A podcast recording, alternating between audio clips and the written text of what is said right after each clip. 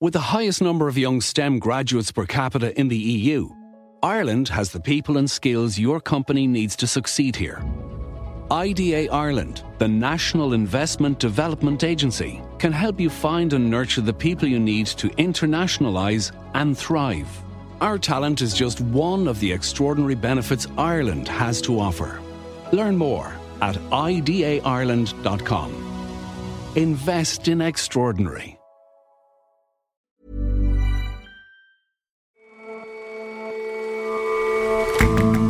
Hello and welcome to The Intelligence on Economist Radio. I'm your host, Jason Palmer.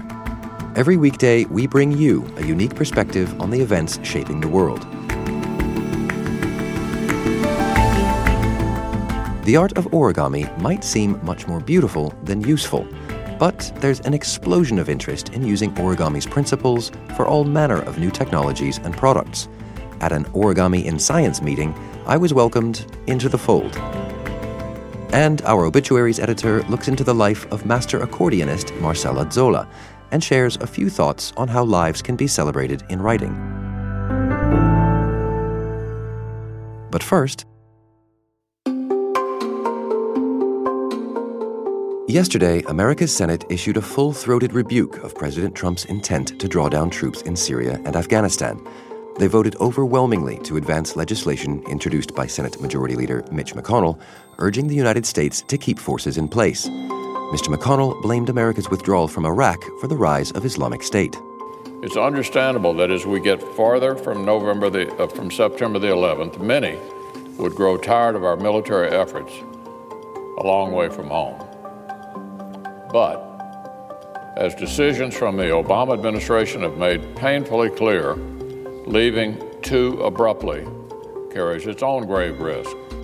His proposal comes after a week in which progress appears to have been made in peace talks between American officials and the Taliban, the insurgent group that sorely wants those troops out of Afghanistan. On Monday, the man leading the talks from the U.S. side, Zalmay Khalilzad, told journalists a preliminary framework for a deal had been hashed out. For some people, the announcement was a sign that America is rushing to get out of Afghanistan. For others, though, this was a thrilling moment. After more than 17 years of war, a way toward peace seemed to be emerging. Last summer, Afghanistan and the world got a glimpse of what might be possible when the Taliban unexpectedly held to a three day ceasefire. People celebrated in the streets. But this latest progress might have come more from the shift in the Trump administration's policies than the Taliban's. What has changed the, the picture now is the change here in Washington. The U.S. is clearly intent on uh, ending its military involvement in Afghanistan, and therefore it's now willing to make concessions to the Taliban, both in terms of the process of how you get to a deal and probably the substance of an ultimate deal that it wasn't willing to make before. Laurel Miller is the director of the Asia program at the think tank, the International Crisis Group. The Taliban top priority is the removal of foreign forces from Afghan soil. Their second priority is much more vaguely stated, and that is an Islamic form of government.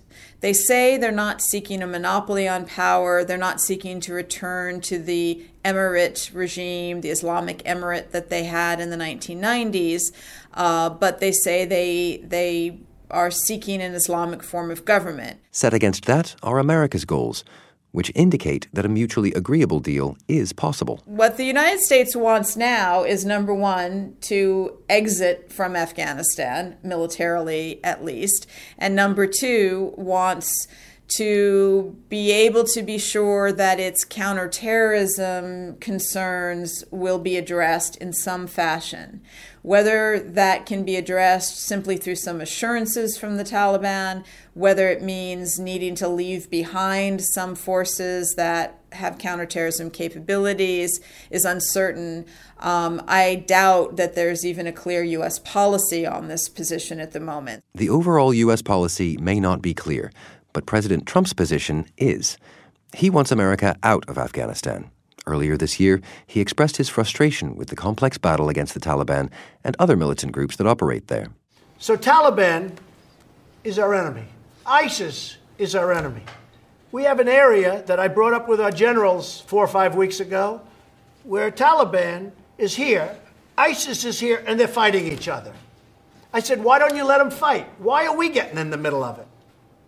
I said, let them fight. They're both our enemies. Let them fight. Sir, we want to do it. They go in and, and they end up fighting both of them.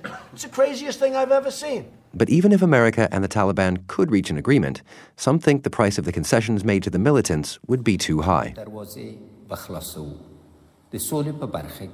Afghanistan's President Ashraf Ghani does not seem on board with the plan. He addressed the nation on television earlier this week, assuring Afghans that their rights would not be compromised in the name of negotiation with the Taliban. And then there are the people in Washington who think a hasty American withdrawal could have disastrous consequences. Donald Trump has made contradictory promises. He says he wants to get out of America's useless and expensive and bloody wars. At the same time, he says he wants to confront radical Islam and he wants to take on the Iranians and roll them back. So uh, those three objectives are not necessarily uh, in accordance. Anton La Guardia is deputy foreign editor at The Economist. He's often reported from Afghanistan during the war there. And it seems that over time, uh, his instinct to get out has predominated over his other two desires. And that runs against much of the American foreign policy establishment that is worried that America under Donald Trump is retreating from the world, that it is not um, living up to its commitment to its allies, and that will make for a much more dangerous world in which America's foes advance, be that China or Russia or indeed radical Islamic groups. And yesterday we heard about that bill in the Senate urging the American administration not to rush for the door, though it's not clear how much sway that's going to have. What do you think would happen if America were to withdraw from Afghanistan? Well, the war has been long and difficult, and it's reached a stalemate uh, in which the government controls, depending on how you measure it, maybe half the country and the Taliban control, you know, a chunk of it, and the rest of it is sort of contested, and has been extremely bloody. And the American army has said that the Afghan army is uh, sustaining casualties that are unsustainable in the long term. Um, but Kabul is still held by the government. Uh, there's still a government in place backed by the Americans. Uh, so the debate is what to do. In the early part of Donald Trump's term, he was convinced to increase American forces. He now want, evidently wants to draw them down. And the worry is will that leave a vacuum? Will it leave a vacuum, first of all, for the Taliban to come back to power? Second, for other groups to come back, such as Islamic State, which also has a presence in Afghanistan? And will there be a return to the civil war that gave rise to the radicalism and allowed Al Qaeda to implant itself in the first place? So the fear is that this is this framework agreement is not really a peace agreement, is really a fig leaf for the Americans to get out too quickly. Insurgencies have to end in part through politics. So, with all that in mind, what's the best way out of this? What should President Trump do? Uh, what should Ashraf Ghani do? What should the Taliban do? I think it's right to have opened a dialogue with the Taliban. Uh, you have to talk to them. Politics has to be part of this. Um, I think that it is wrong if it is happening to sideline the Afghan government because that plays into the Taliban view that this is a puppet of the Americans, whereas actually it's been elected and people have gone to vote and indeed have risked their lives to cast their ballots uh, to choose the politicians uh, uh, that, that, run them, imperfect as they may be. Um, and I think the, the important thing is having reached a framework agreement – it is important the Americans now hold a line that says, Taliban, you need to talk to the Afghan government. This has to be an inter Afghan process, number one. And number two, we have to get to a ceasefire to stop shooting. Uh, and we saw the glint of that hope in the summer last year when there was a three day ceasefire. And there were extraordinary scenes of the Taliban coming into town, uh, embracing you know, gunmen embracing soldiers. Uh, the people were delighted to see that. Uh, and I think they probably need to show that they're actually willing to stop fighting and they're not simply waiting for the Americans to go away and take power and return to the situation as we had it before, except with a promise that they've made that they will not allow groups such as Al Qaeda to come back.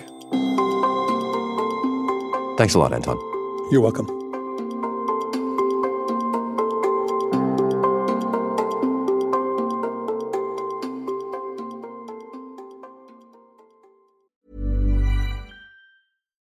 World peace might feel kind of like a pipe dream, but what if I told you it's not?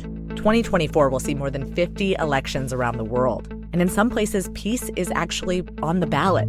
One reason is because countries in Europe and Latin America have been experimenting with this thing called feminist foreign policy. Because right now, the way that we wage war and peace, it's kind of a boys' club. The new season of Things That Go Boom from Inkstick Media and PRX is coming March 18th. Find it wherever you get your podcasts.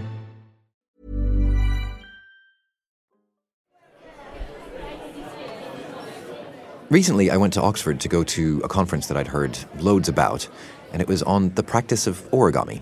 So, origami is about these sharp creases and little triangles and little squares and creating shapes, create figures and shape of animals and such things from sheets of paper. Sergio Pellegrino has been involved in this origami world for years, but not in the way you might think. He hasn't come here to fold paper animals. He's come to give a talk on how origami can be used in space. Another way of looking at it, it's a way of making the material disappear, fold back and back, back to back on itself, and uh, become smaller. See, Dr. Pellegrino teaches aeronautics at Caltech, and this conference is all about how the ideas of origami can be put to much wider use.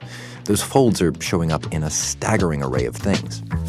Chairs that collapse flat, this piece of furniture for children so that they can actually change it into different shapes.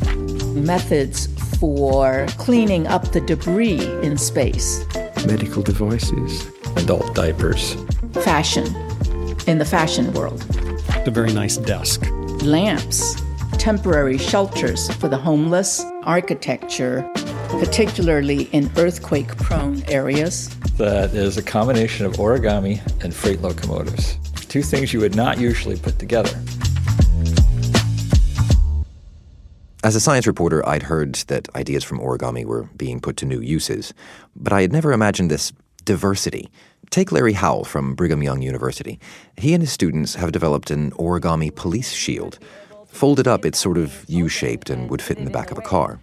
Today's objective was to see if it worked, if it actually stops bullets. In a video from the university, Dr. Howell shows that it pops up to provide cover for up to three people. It was exciting to see that it did stop the bullets. Wandering around this conference, I keep noticing that conversations pause and hands dart into pockets and fetch little square sheets of paper, and then this furiously fast folding.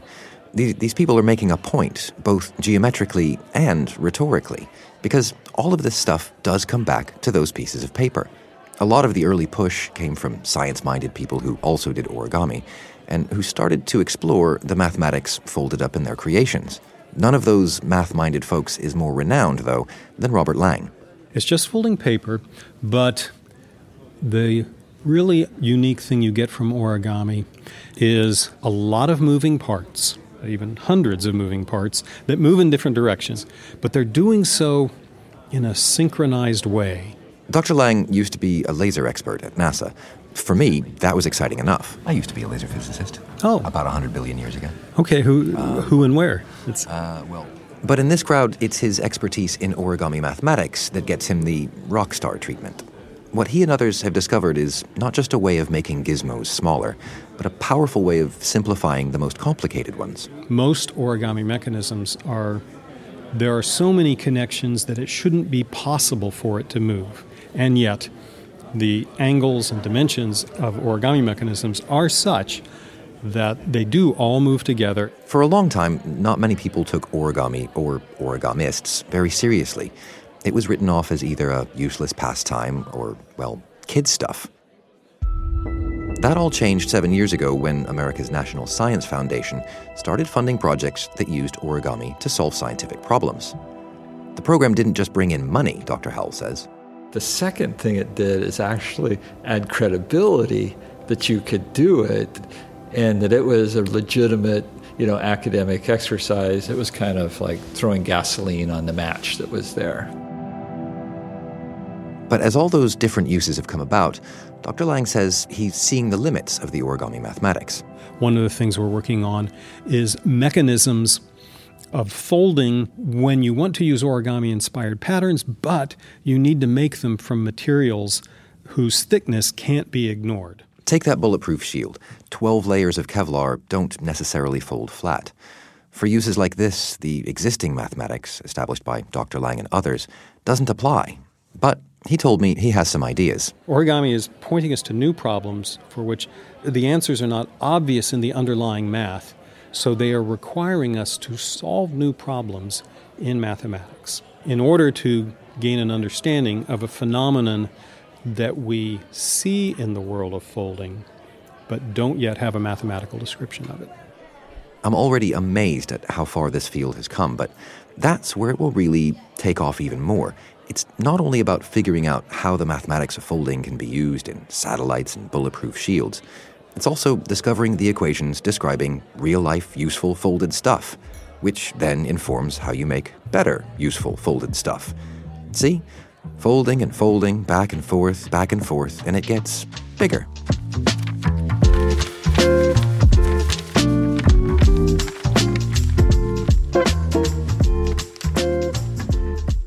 If you're liking The Intelligence, try The Economist Asks, our interview show. On this week's episode, Anne McElvoy asks New Zealand's Prime Minister Jacinda Ardern about the economics of well being and how she feels about being dubbed the anti Trump. I don't spend a, a lot of time and on comparisons or, you know, characterising myself relative to others in, in New Zealand. You know, but I mean, I'm, I'm, not, I'm not just sort of niggling on to be, a, you know, oh no, irksome.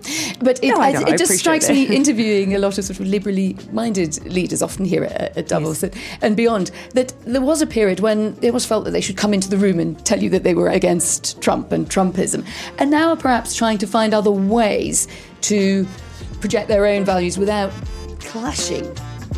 The Economist Asks is out every Thursday.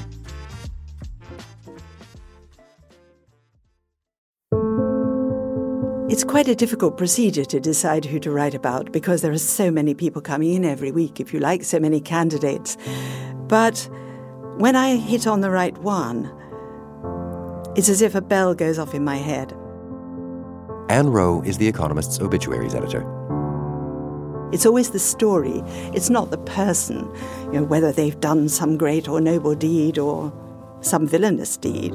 Often it's people who are not particularly well known, but I just love what they've done in their lives.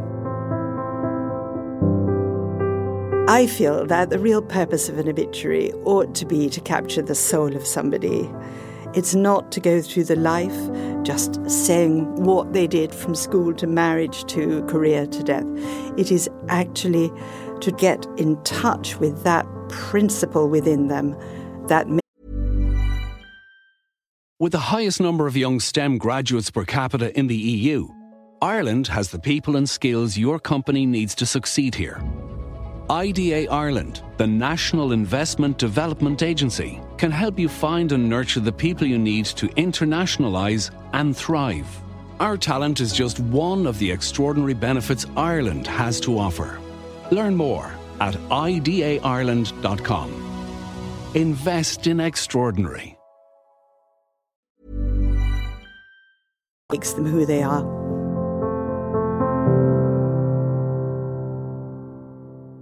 Among those who Ann's written about recently was a master of an instrument that some people consider discordant and vulgar. I'd never thought very much about the accordion before. I'd always been uh, rather annoyed if I heard someone playing it in the street. I thought, uh oh, what do they want from me? But I'd also had another side of me that somewhat liked the accordion I heard as a background to France. I lived in France for a couple of years. There's a wonderful mood about it that takes me right back.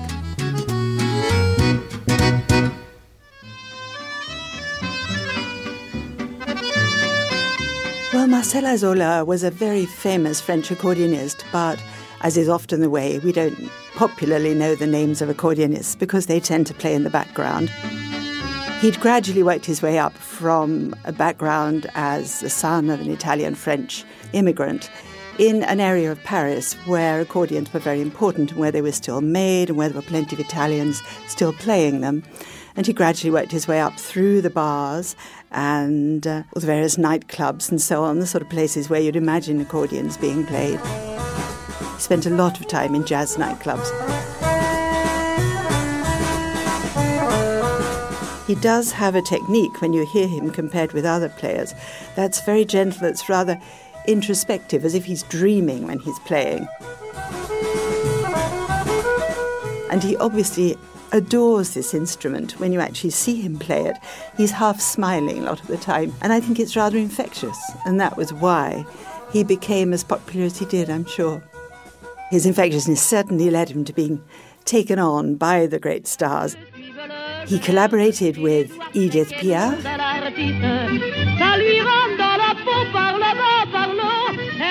He played with Stéphane Grappelli, he played for Django Reinhardt, and he also worked with the great Belgian chansonnier Jacques Brel.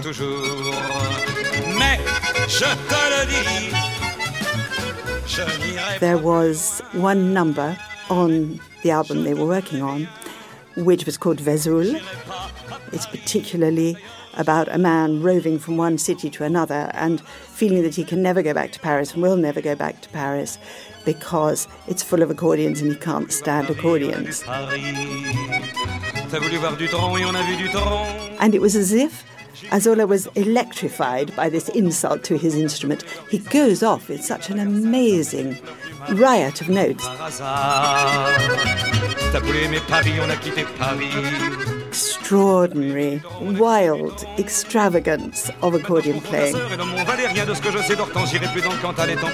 And Brel was really quite astonished by this. And as it went on, he just said, Chauffe, Marcel, chauffe. Take it away, heat it up. There isn't really a proper translation. Uh, he was so taken by it, he just wanted him to get even hotter and even wilder.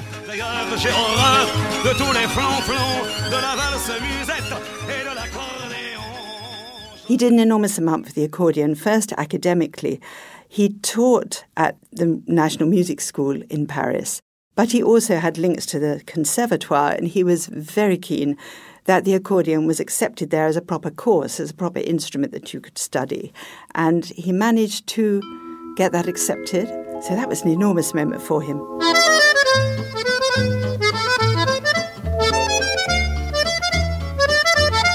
And also, he built up an extraordinary collection of accordions, which you can see online.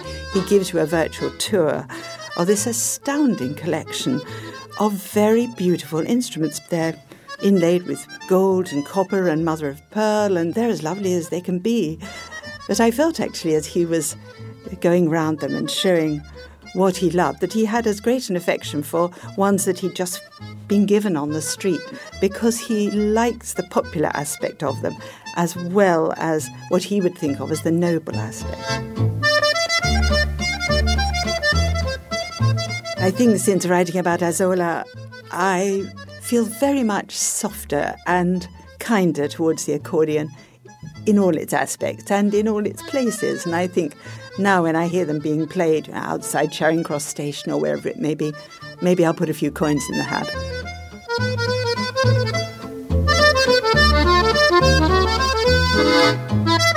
Ann Wroe on Marcel Azzola, who's died aged 91.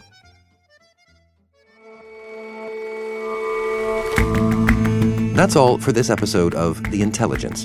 You can subscribe to The Economist at economist.com slash radio offer. 12 issues for $12 or £12. See you back here on Monday. Have a good weekend.